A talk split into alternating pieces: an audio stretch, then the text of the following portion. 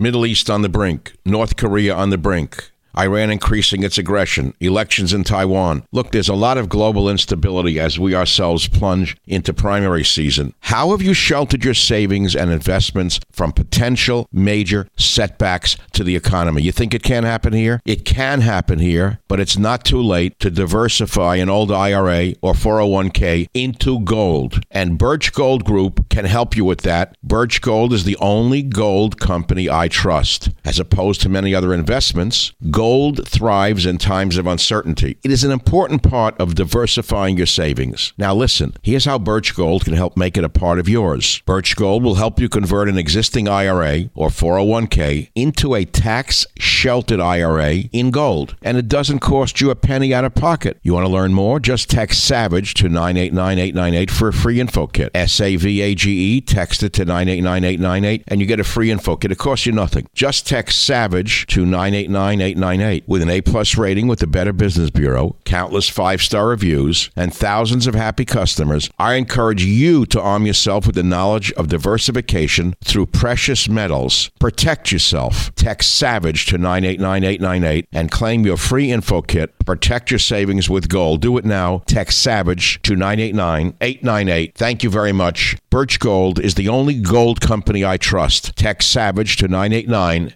eight nine eight. Warning, The Savage Nation contains adult language, adult content, psychological nudity. Listener discretion is advised. And now, the world's most exciting podcast, The Savage Nation.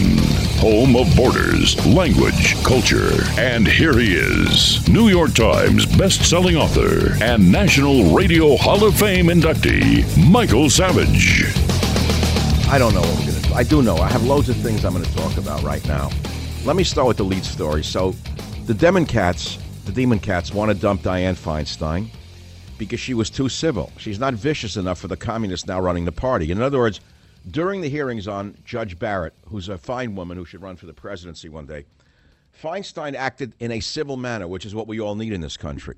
As a result, the ghoul, the ghoul, the ghoul uh, Schumer, like uh, the creature from the swamp, Schumer the ghoul comes out and they're threatening to dismiss Feinstein from some committee. And he says, I've had a long and serious talk with Feinstein.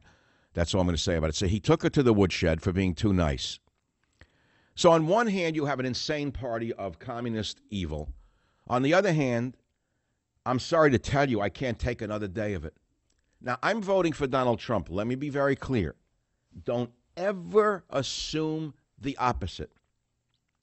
I'm voting for Donald Trump, but if I have to listen to one more person in the media who's on his side, compare him with Jesus Christ, I'm going to smash this microphone forever, and you'll never hear from me again. How stupid can you get comparing Donald Trump to Jesus Christ? How much can we take of this vilification on one side, glorification on the other, other way there's no brains left in the world, no intelligence? Jesus Christ came back to earth through Donald Trump. Jesus Christ is Donald Trump, reincarnated, according to some in talk radio. After all, let's face it, there is a comparison. Jesus was a carpenter, right? And Trump is a builder. Now, you could say that there's a comparison there. Jesus was a carpenter. Trump is a builder. So there you could say reincarnated Jesus Christ. Or if you really uh, want to push the analogy and you're Sean Hannity, you could say that Trump got better on the third day and so did Jesus. There it is again. It proves that God is reincarnated uh Jesus Christ in the form of Donald Trump. Dems want to dump Feinstein for being too civil. On the other hand, you got the, the, the, the lunatics, the loonies. So where does a man like me stand? A man who grew up on Aristotelian logic. A man who has a mind like a steel trap. A man who engages in psychological nudity no matter what it costs me. And believe me, many of you can't take it. You like the psychological nudity when I applied it to liberals, but the minute I applied it to our side, you got mad at me. You know, there's a book out there called Our Fight for America, which I wrote, and there's a chapter entitled The Virus Profiteers, which I wrote. And in it, I quote a book that I didn't write, written by a man you may have heard of years ago called uh, Michael Crichton, that was called State of Fear. And it's a fictional story, but it's bursting with truth about the false global warming narrative and its insane proponents. One character is an actor named Ted Bradley, a typical Hollywood woodenhead who thinks he knows what he's talking about because he gets paid to recite someone else's words into a camera. At one point, he hauls forth with this. "Don't you think," Bradley said, "that's because it's the white man, not the native, the natives who wants to conquer nature, to beat it into submission?" "No, I don't think that." "I do," Bradley said. "I find that people who live closer to the earth, in their villages, surrounded by nature, that those people have a natural ecological sense and a feeling for the fitness of it all." Doesn't that sound like the typical Hollywood liberal who lives in a mansion, gets to the private jet port in a limo, and then boards a private jet to fly to his next anti-carbon rally? Bradley romanticizes primitive people who live without electricity, motor vehicles, or machinery. This fixation with our savage past, you see, goes all the way back to the first modern socialist, Jean-Jacques Rousseau, who imagined primitive man as a noble savage, at peace with himself and nature, and incapable of deliberately injuring his fellow man because of his blissful ignorance. Well, the character Bradley eventually gets a fatal dose of reality about the true nature of primitive village life when his group is captured by cannibals and Bradley becomes course number one of a village feast. Unfortunately, the nonsense he peddles in the novel is alive and well all over the environmentalist left. They genuinely want to reduce us to primitive life without air travel, automobiles, electricity, and heavy machinery. The lockdowns were only a glimpse of the destruction they would like to visit upon our civilization in the mad quest to heal their deity. Of course, none of this would apply to them. For example, and I'll stop right there. That's in my great book, Our Fight for America. I'll, I'll pause right there because Bill Gates, one of the most disingenuous human beings ever, ever knitted into a sweater at birth, had the audacity the other day to say that the lockdowns, which largely stopped air travel, Uh, car travel, truck travel, plane travel, boat travel, ship travel, did almost nothing to affect our carbon emissions. So it's just the beginning. In other words, the lockdowns are just the, the beginning for Bill Gates. You hear this? This is where they would like to take us. Mister Vaccination himself would like to vaccinate us all like a Purdue chicken and turn off the power grid to the entire industrial West. Of course, it wouldn't apply to him and Microsoft, would it? Any more than anything applies to those on Twitter who own it or that character with the crazy eyes who runs Facebook. And that is the opening to the Savage Nation. I, I, I don't, I'm not, I'm not ready to break yet. Speaking of mental illness, there's a little man whose feet don't touch the floor who used to be a prominent economic advisor under Bill Clinton named, uh, he teaches at U C Berkeley. He does nothing. He makes a fortune browbeating students.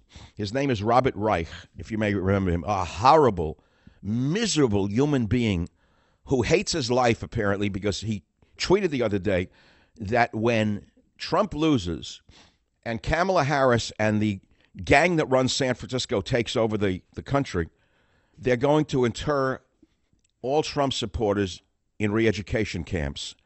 Hey, Robert, let me give you my address. Give, let me give you my address, Robert, over there in Berkeley. I can practically see the Citadel from here. Why don't you come to my house and tell me you're going to put me in a re-education camp, Robert? I'd be glad to discuss it with you in person. Phone number is eight five five, four hundred, seven two eight two. That's the beginning. Be here. Michael Savage, a host like no other.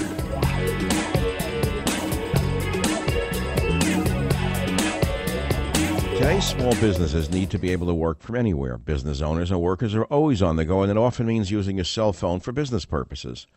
Whether you're a small business owner, an entrepreneur, or having to adjust to today's changing lifestyles, phone dot com is for you. phone dot com provides you with business phone numbers you can connect to any device. You get voice, text, call management, and many additional features with phone dot com. You can also add video meetings and conferencing, no more hassle in setting up video calls. And phone dot com voice and video solutions are certified H I P A A compliant. Visit phone dot com and check out how easy it is. No difficult hardware to install. You just pick a monthly plan and a new number or use a number you already have.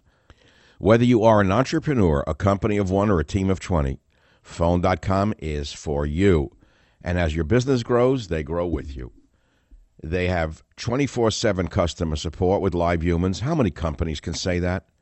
Phone dot com gives you custom greetings, automated attendance, and hold music, as well as call forwarding, call screening, and incoming caller I D.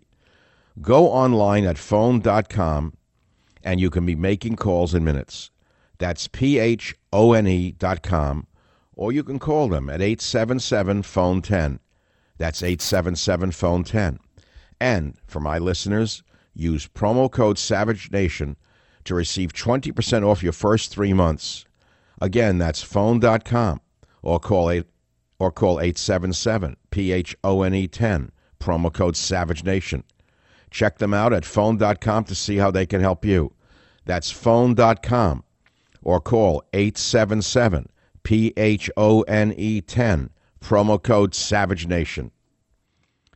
Who do you think is giving the signal to burn loot, attack police, throw flame, flaming devices into police cars? You think they're doing it on their own? It's a full-scale communist revolution going on in this country. But okay, you want to believe that Biden's a peacemaker because he's shown eating an ice cream cone. That's all. And I say to you, après-moi le déluge, and that applies to Donald Trump. Après-moi le déluge. That's kind of a French thing, where the king said, after me the deluge, and he was right. What followed was the French Revolution and the guillotine. And here you have the guy whose legs don't hit the ground over there in Berkeley because he's jealous. He doesn't have a White House to go to. His communism is no longer accepted except by the poor students at Berkeley who have to listen to his stupidity.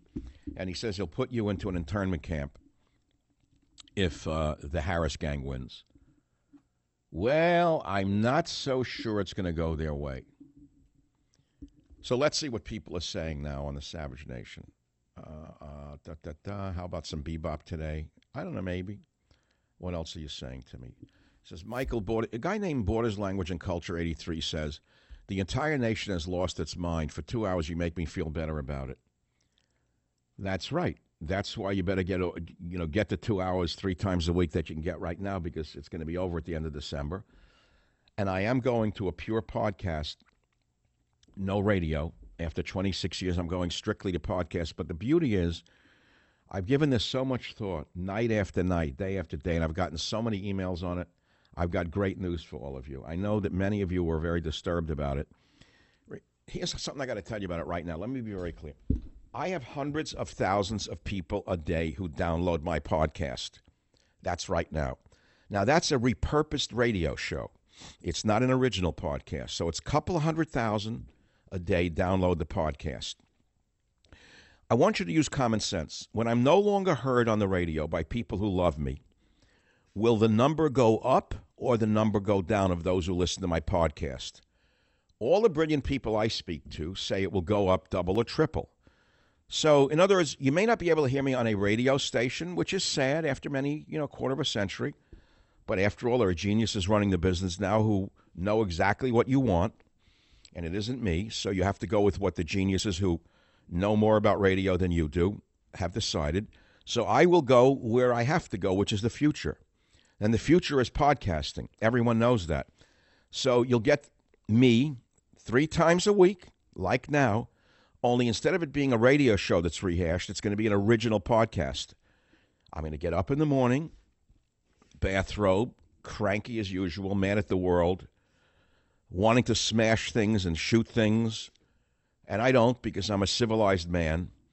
And I'll drink my coffee and stare at the screen. I'll go on various websites, and I will then sound off into the microphone, which you will have later that day. We'll insert sound. We'll insert a few ads, and here's the good news. I think I'm going to make it free.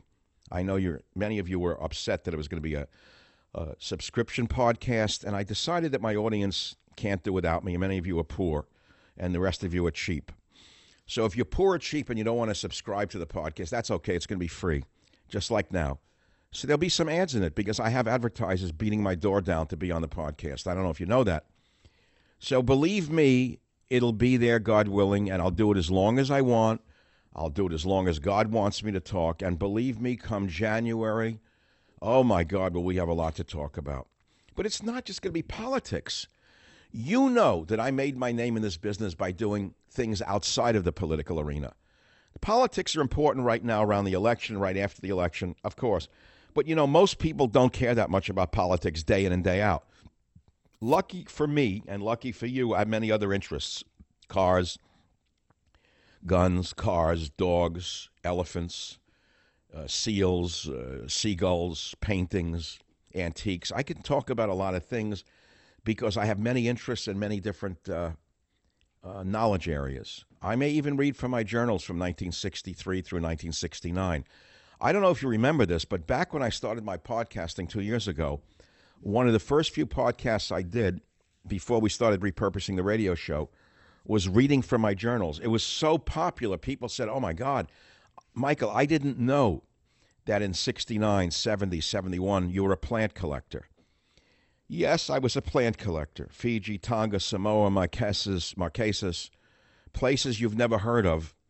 Uh, I was there on islands, remote islands, living in villages, working with folk healers, collecting the medicinal plants. So reading those journals can be quite interesting until it becomes not interesting, until it becomes boring. I may read from my journals. I'm certainly going to read to you from some of my unpublished fiction. Some of it is very experimental, and, and I will tell you I'm going to publish it on Kindle. As you know, I've had very a very success, successful career as a a nonfiction writer, but you don't know that I've had three best-selling novels published. Many of you read the Jack Hatfield series, and they were Abuse of Power, A Time for War, and, of course, Countdown to Mecca. They were great. People said, why don't you do another Jack Hatfield? I don't want to do another Jack Hatfield. In the time that remains on this earth for me, whatever that may be, I want to publish the experimental fiction that I've written since the nineteen sixties that no New York publisher will touch. They, for example, they read Xenon, X E N O N, uh, a nightmarish vision of a future world, which I wrote in nineteen eighty-two, not nineteen eighty-four, about a world where radical feminists take over the West. And it was a horrible, nightmarish vision of what would happen when radical feminists took over the West. It is so close to the truth right now that you have to read the fiction to understand how close to the truth it was. And the New York publishers, some of them said it's the best thing I've ever seen. It's as good as Orwell. And I couldn't get them to publish it. They were afraid, especially today, they wouldn't touch it. I put it on Kindle. Big deal. So I don't get rich from it. What do I, do you think everything has to have a dollar sign attached to it? The answer is no. So believe me, there are ways to get your messaging out through podcasting. And if you want to know how to find it, you just go to michael savage dot com and sign up for the newsletter, and we'll inform you. And that's it. I may do my last show on this radio program on New Year's Eve, right here for you, and say goodbye. The Savage Nation. It's Savage on Demand. Look, twenty twenty has brought unforeseen upheaval to our society. Many people realize that the police, cops may not always be there, and the ability to defend yourself and your family has never been more important or critical, or, and that you need to be prepared to defend yourself and your family. That is why I was so fired up to have the Personal Defense Network start sponsoring my podcast.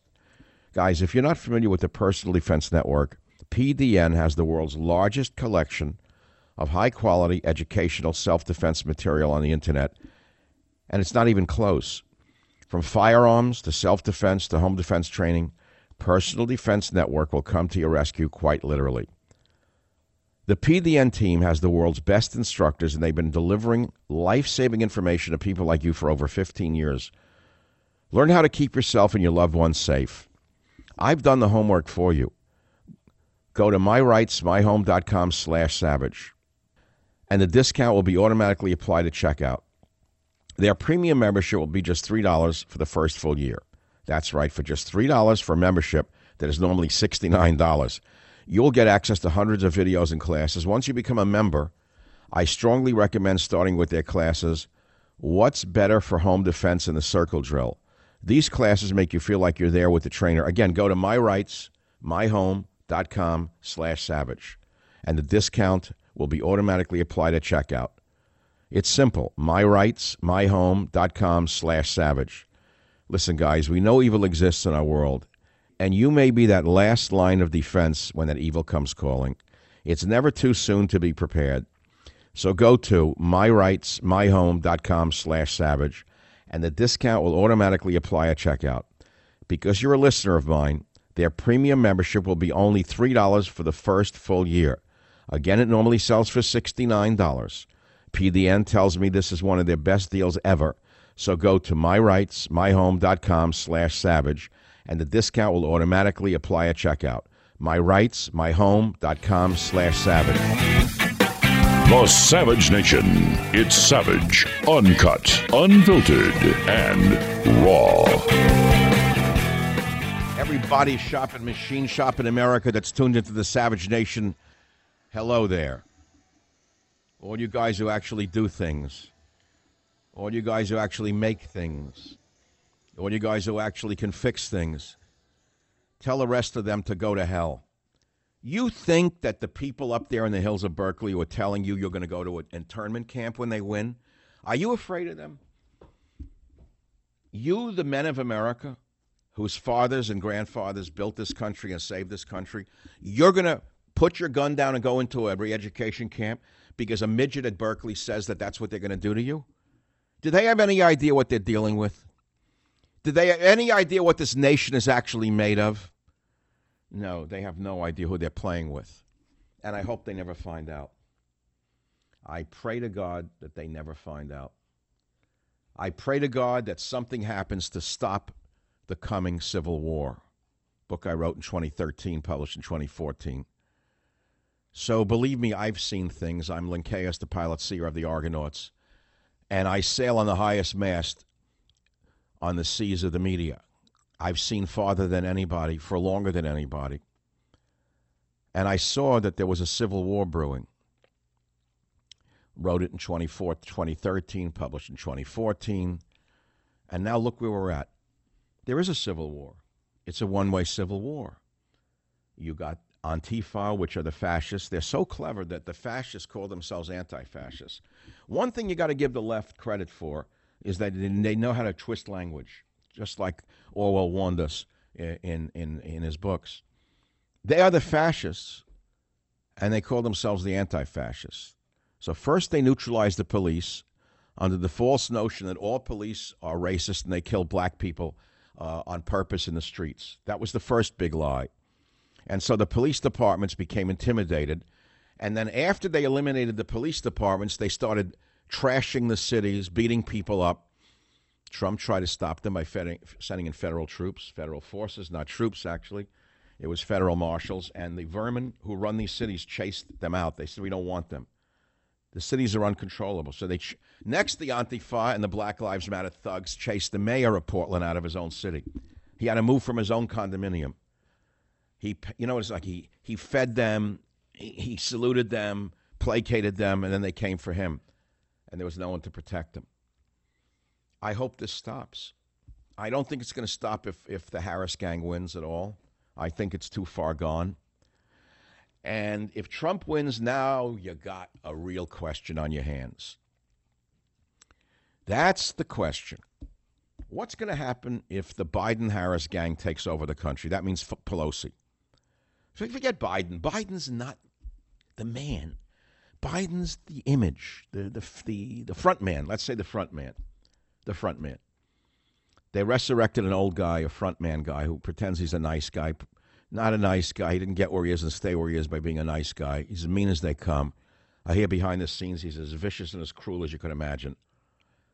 But let's put aside rumor and let's deal with reality. So he's the front man. The real power behind Biden can be seen in his running mate and who runs her. That's all you have to know. So if you like San Francisco values and you want them in every corner of the land, that's what you're going to get if he wins. But then the real question begins, which is, do you actually think that those of us who don't want to go along with your psychotic communist agenda are just going to go quietly into the night? Do you actually think we're going to go quietly into the night? You better think very carefully about what you're going to do when Biden, Harris, and Pelosi take over the country, because we're not going to go quietly into the night. And that's all I need to say. I don't need to say anymore. I know what needs to be done to save this country. I know exactly what needs to be done, but that charismatic, non-racist individual does not exist. If there was a charismatic nationalist who was not a racist, he could run, he could save this nation.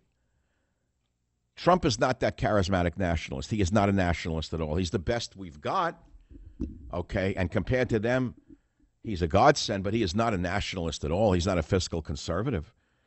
In fact, his spending worries me more than anything else that I see on the landscape. He was on this show last week. Remember on Tuesday? You forgot it already. He was on the show Tuesday, and it was a very nice interview. He really liked me. I really like him. I consider him a friend as far as you can consider distant, let us say, people that you speak with on the radio, a friend. But I asked him about the spending. I said, people are freaked out over it. I said, how are you going to make up for all of this spending? And he said, well, we'll grow the economy to get out of it. You know, do you really think that's going to work? I don't think so. And then I was shocked last night to read, of all things, that he wants to spend more than Pelosi on the stimulus bill.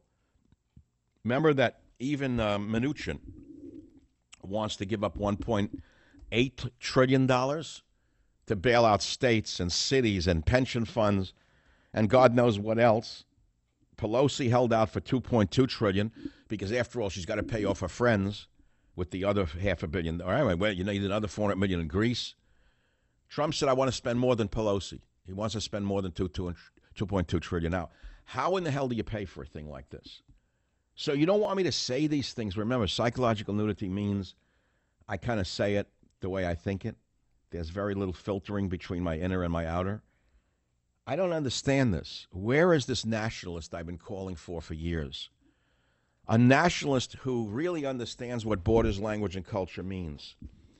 Look what they did to Trump for just simply rejecting most of the communist agenda. After all, he's not really a nationalist in any way.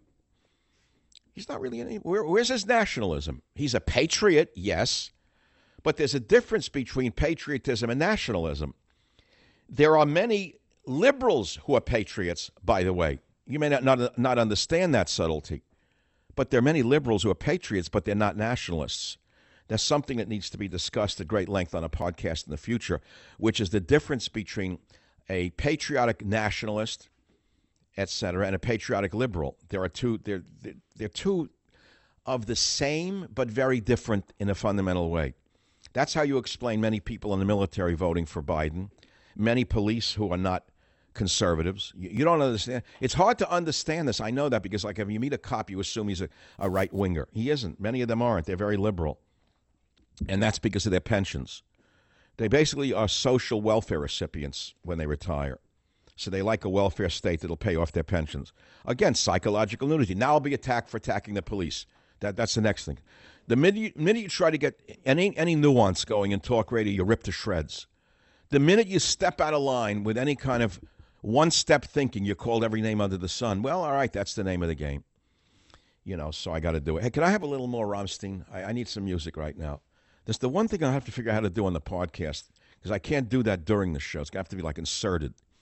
I have to figure that all out. Now I'm shipping like... Ryan, are you here? Okay, I found the Comrex. I, I'm looking for an extra Comrex unit. I want to ship to Florida. Right away, you're thinking, the guy in Berkeley, right, he's calling nine one one. He, right, he sees Hitler. He, he sees the, the, the Third Reich.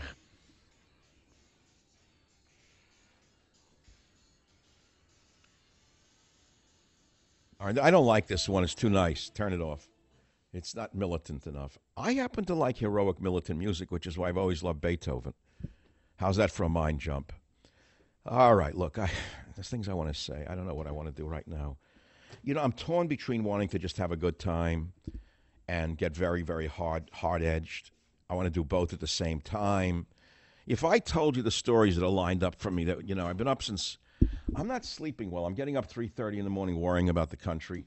It's not a good time for me. I got to tell you, I, I, this to me is, I eat, sleep, and drink politics. And what I see going on in the country is the opposite of what I need in my life right now. I need no emotional strain.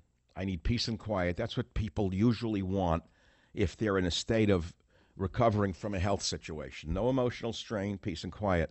And here I am living in the exact opposite world. but I can't change it. And I'm not ready to just disappear and go golfing. A, I don't golf. I'm an inner city kid who never learned to golf. I find the, look, if you golf, I know there's a lot of skill involved. I know how hard it is to do. Uh, I find it the most boring sport on the planet. I mean, like watching a, I can't do it. I, I don't play tennis. I don't understand the game. You sit and watch a ball go back and forth. I don't understand that. It's so antithetical to my mind and my nature, but I understand how hard it is to play tennis. I get it. It's like baseball. I, I find a sport from the nineteenth century. It's like the eighteen hundreds to me.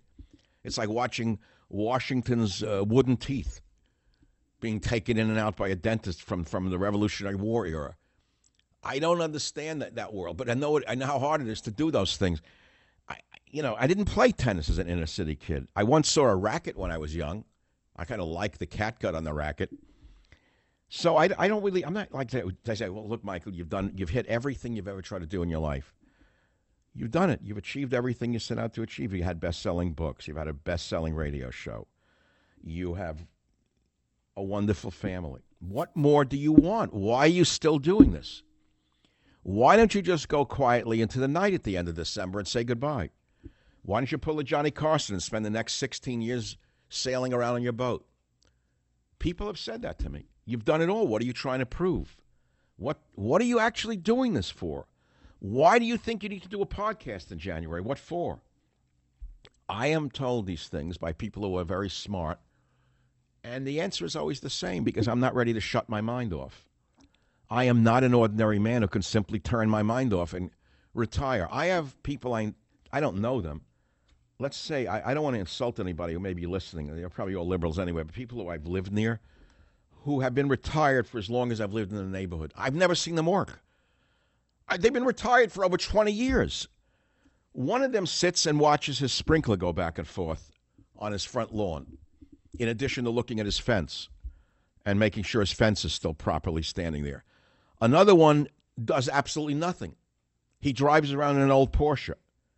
I don't understand how these people get up in the morning. I don't know what they live for. I have no idea why they're alive. So the answer is some people have to keep doing what they do until they don't, until they're gone.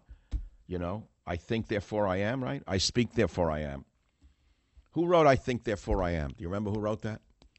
It was not Pascal. Who wrote I think, therefore I am? Well, you can look it up. This is the problem. I used to give out prizes because I'd wait for intelligent people, but now with Google, everyone has the answer.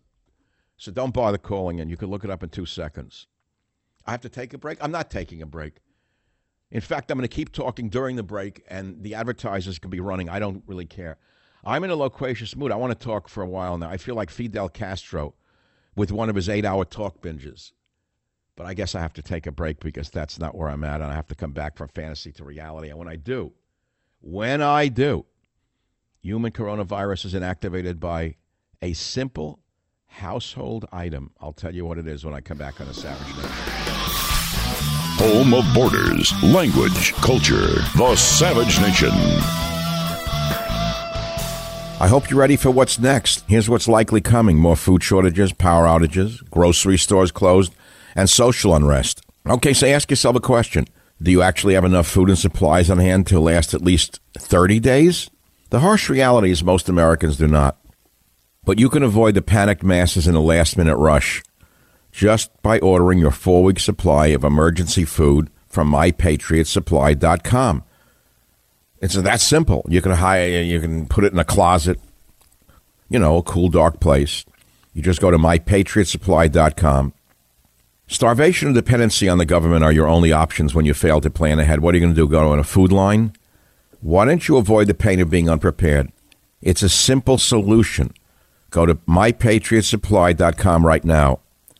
Build your emergency food supply with meals that last up to twenty-five years in storage. And by the way, it's shipped discreetly to your door. No one knows what's in the package, so the delivery man can't steal it. Folks that know what's coming are using today to prepare for tomorrow. And there's still time for you to do the same. They've just gotten new supplies in. That's my patriot supply dot com, the original Patriot Preparedness Company. They're great. You can store it for up to twenty-five years if it's done right. my patriot supply dot com. Do it now. I like the Drudge Report more than ever. It is so anti-Trump, it's become uh, campy. In other words, you can almost predict the the anti-Trumpism of Matt Drudge right now. It's so much fun to read because I try to see how far he can go to the to the opposition over to the other side. So now there's a picture of Rudy on a bed holding his schl- oh, come on. Who's that guy on T V who just did that with the uh, Twitter? No, what was he on? Skype? Zoom? Zoom. What was his name? Toobin, what a name. What was Toobin Tootin? What was Toobin Tootin that he touched himself while he was on a Zoom call with the leaders of, of, of the New Yorker? What a schmuck. Thank God he lost everything. You talk about a fall. Wow. Remember that show on T V, Mad Men, and it shows what the advertising world was like in the fifties and sixties? How you're up in a high tower in a beautiful building one day, and you make one mistake and they throw you out the window, meaning your career is over? Wow. You talk about Jeffrey Toobin. Where can he go from here? There's nowhere left for him but Twitter. So now, what is this picture of Rudy on? Uh, is he on a bed holding his Toobin? You know, Toobin could become an adjective now. He's holding his Toobin. Rudy Giuliani faces questions after compromising scene in new Borat film. I hate Borat. I think he's a piece of garbage. You know, Borat looks, you know, like that other degenerate bum, uh, Howard Stern. Borat and Howard Stern are cut from the same ice cream stick. When God wanted to create a pervert, a softcore pervert, that's what he created in those two. Reputation due to the onion could be set for furthermore with the release of highly embarrassing footage and Sacha Baron Cohen's follow-up to Borat. Film release Friday shows former Curran reaching into his trousers, oh God, and touching his genitals while reclining on a bed in the presence of the actor playing Borat's daughter. Oh, come on.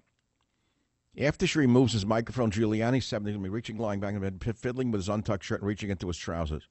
The then interpreter runs in and says, she's fifteen, she's too old for you. Representatives for Giuliani have not replied. You know, Giuliani was a great prosecutor.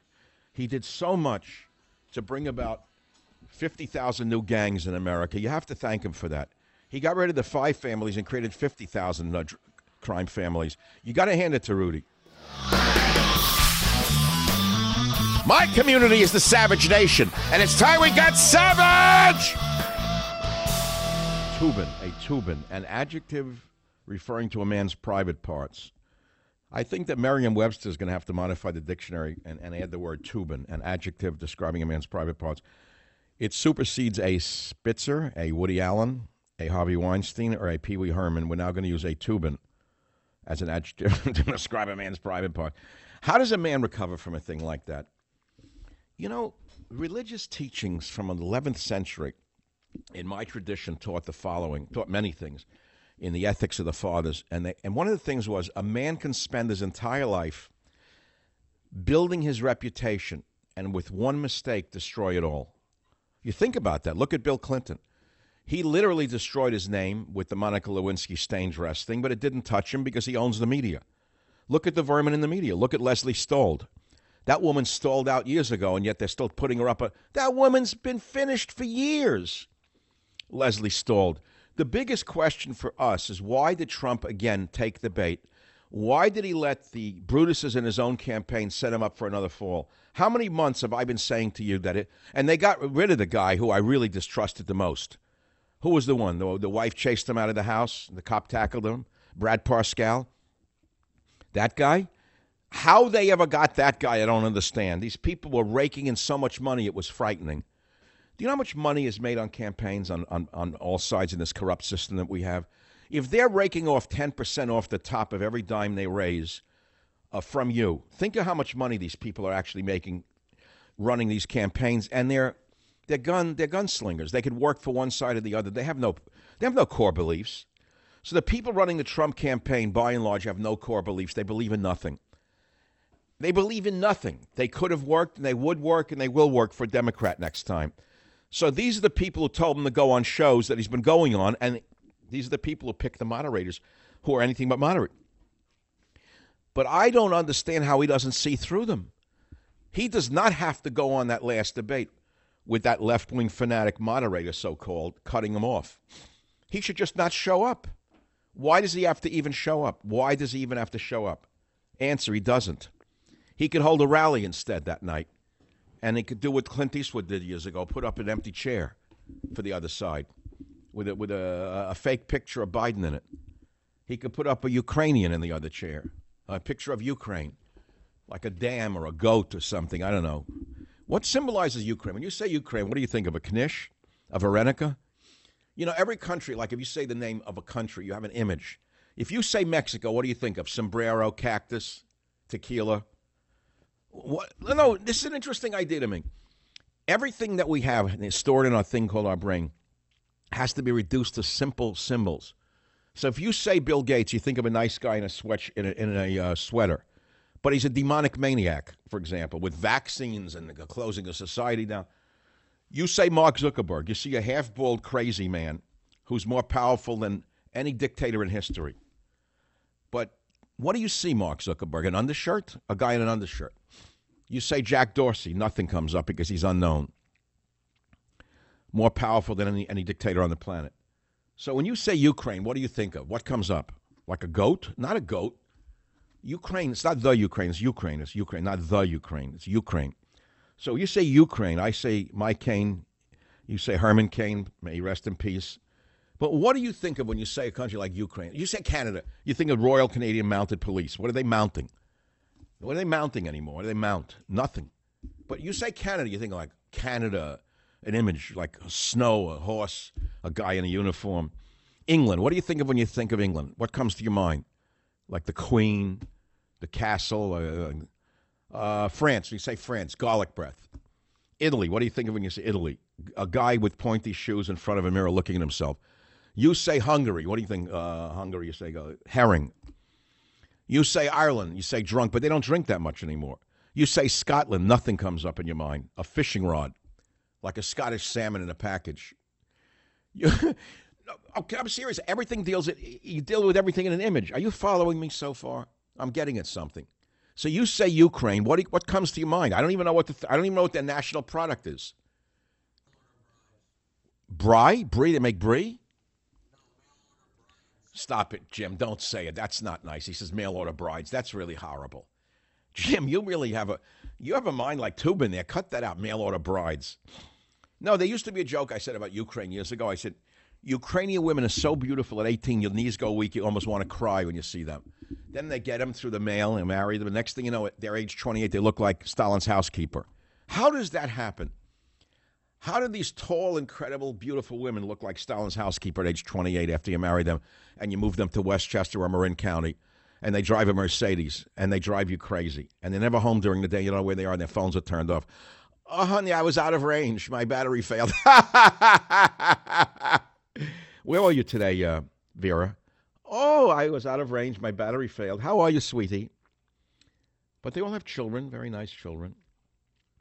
So when you say Russia, what do you think of? Putin. You think Putin. And then you see, like, this, the image of, like, Moscow. Okay, another country. Let's do another country. Iceland. And naturally, you think of ice. What kind of people live on Iceland? They're Icelandics. Greenland. What kind of people live on Greenland? What do you think of Greenland? You don't. It's hard to come up with imagery. Okay, New Zealand. Definitely, I know what you're thinking of. Uh, sheep. You say Fiji, you think water.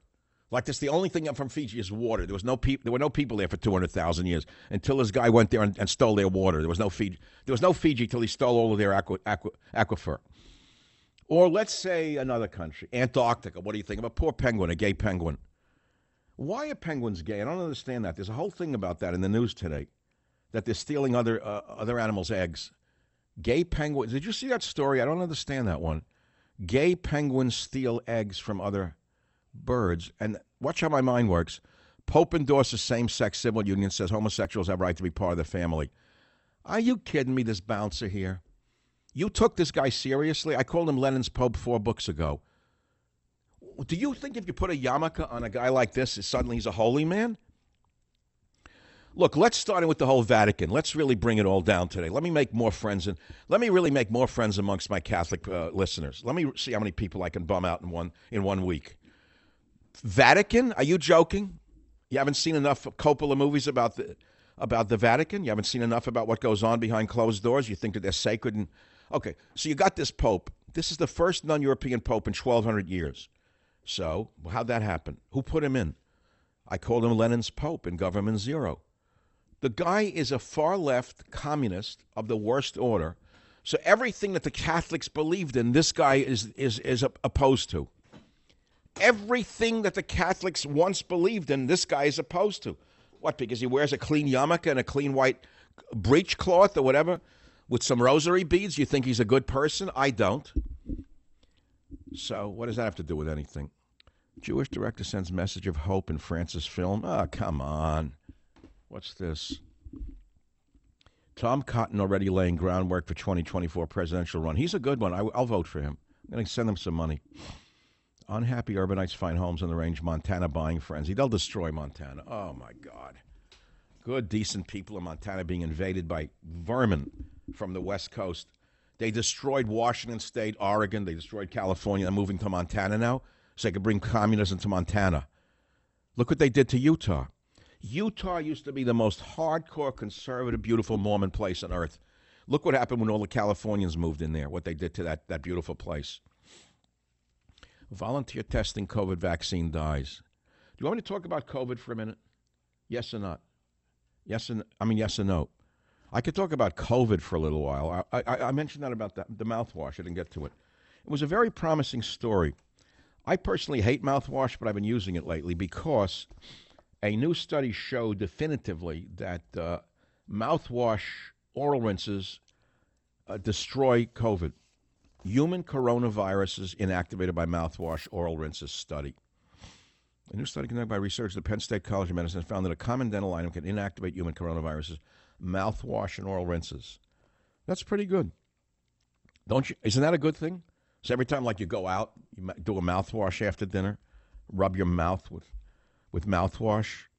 They found many inactivated greater than ninety-nine point nine percent of virus after only thirty seconds of contact time, and some inactivated ninety-nine percent. So you can wash your hands in mouthwash now. Here's a disturbing story. Marine Corps general under investigation for using racial slur is relieved of command. Do you have any idea that our military is being destroyed again, even under Donald Trump? See, I thought this was over under Obama.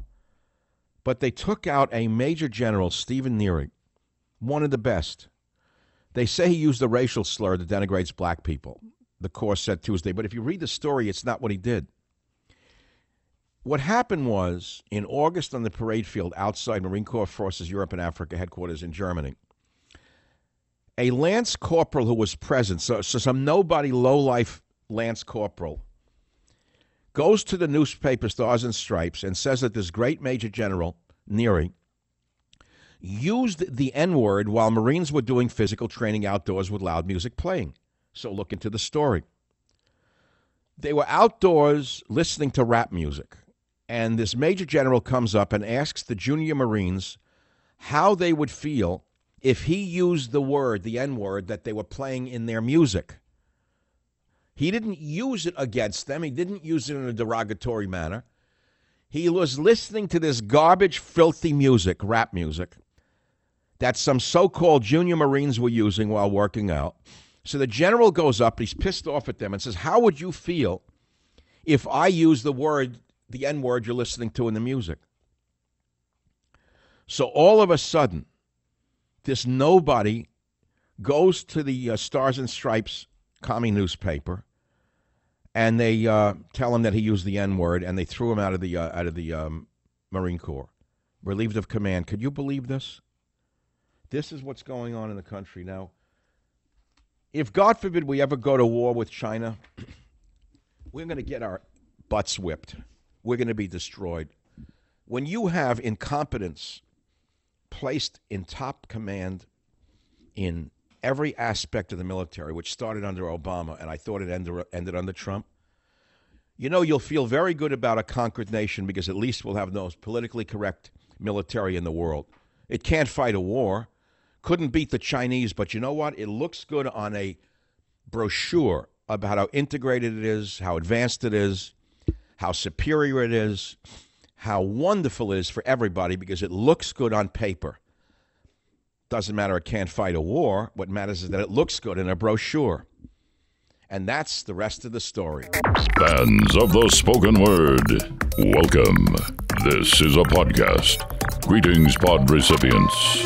You are entering the Savage Nation. Read the book, see the movie. No, no, this is a disgusting story, but I think it's a cultural story that's worth talking about. And I know it's a little controversy after the Toobin thing of him uh, pleasuring himself during a Zoom call. And apparently that's real because the New Yorker dumped him. And he admitted he touched his uh, Shmendrai while on a Zoom meeting with his bosses and colleagues. So there's an article saying that this is very common right now. It says there are people Toobining themselves during Zoom meetings. And the article is in uh, the entertainment paper today about this Toobining yourself. And some say some have even developed a kink for doing it during what is now a banal staple of the work-from-home life, video meetings. Sex workers told the Post. I don't understand people are that sick. So they're practicing now and doing it. Th- so people are going on Zoom meetings and doing this to themselves? Why? Is it the frustration? I'm not going to ask you to call if you've done it. I wouldn't expect you to call if you did, but I don't understand this. Are people getting that crazy from the lock-ins and the lockdowns? If you're going to Toobin yourself during a Zoom meeting, what do you think is going to happen? I don't know. Maybe they have to have like a dual camera from now on during Zoom meetings, like a straight shot at your face, and I can, they're going to make you have an overhead of your crotch to make sure you're not doing a Toobin on yourself. I don't. Are men that are men that much of a pig? Are men really that? Are men that sick? Men do this during a Zoom meeting while a, a, a business meeting? They can't control themselves during work time? Well, Lenny Bruce said it best many decades ago. He said, men are so sick they would do it with mud. If they, remember when he said that years ago? People laughed hysterically when he said that in the sixties. That when men get, you know, aroused like that, they would they would do it with mud. Everyone laughed. They thought Lenny was one of the funniest things Lenny Bruce ever said. People don't even know who he is. He was so ahead of his time. So he was a Jewish guy, but, you know, an atheistic kind of Jew. So he talks, tells a story. He came home with a tattoo on his arm once. Jews are not supposed to have tattoos. So he walks in his apartment in Brooklyn, and his aunt sees him come in, take off his shirt, and she screams, she screeches, "Oh, look what you did. You have a tattoo." So he says, "Aunt Minna, what do you want from me? It's not a big deal." So she says to him, "Well, now you can't be buried in a Jewish cemetery." So Lenny Bruce turns to him and says, "You know what? When I die, cut my arm off and je- bury my arm in a Gentile cemetery and bury me in a Jewish cemetery." So you may say that that's not that funny today, but I want you to think of the impact of that in the early nineteen sixties, how far ahead that guy was, right? So that, that comes up to the story now of men Toobining themselves while on Zoom calls.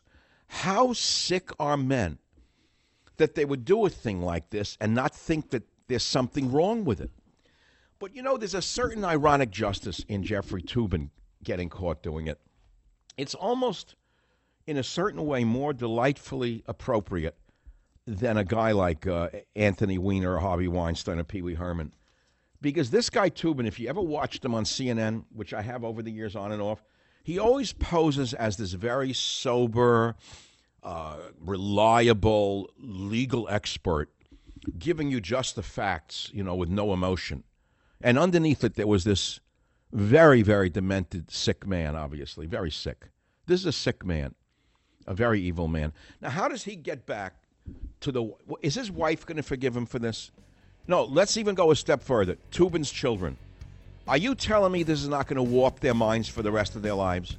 Their father get caught Toobining himself and loses his entire worldly respect. How are they ever going to go back to their fake private schools after this and walk around like they're a big shot because their father is Mister Toobin on C N N and he got called Toobining himself?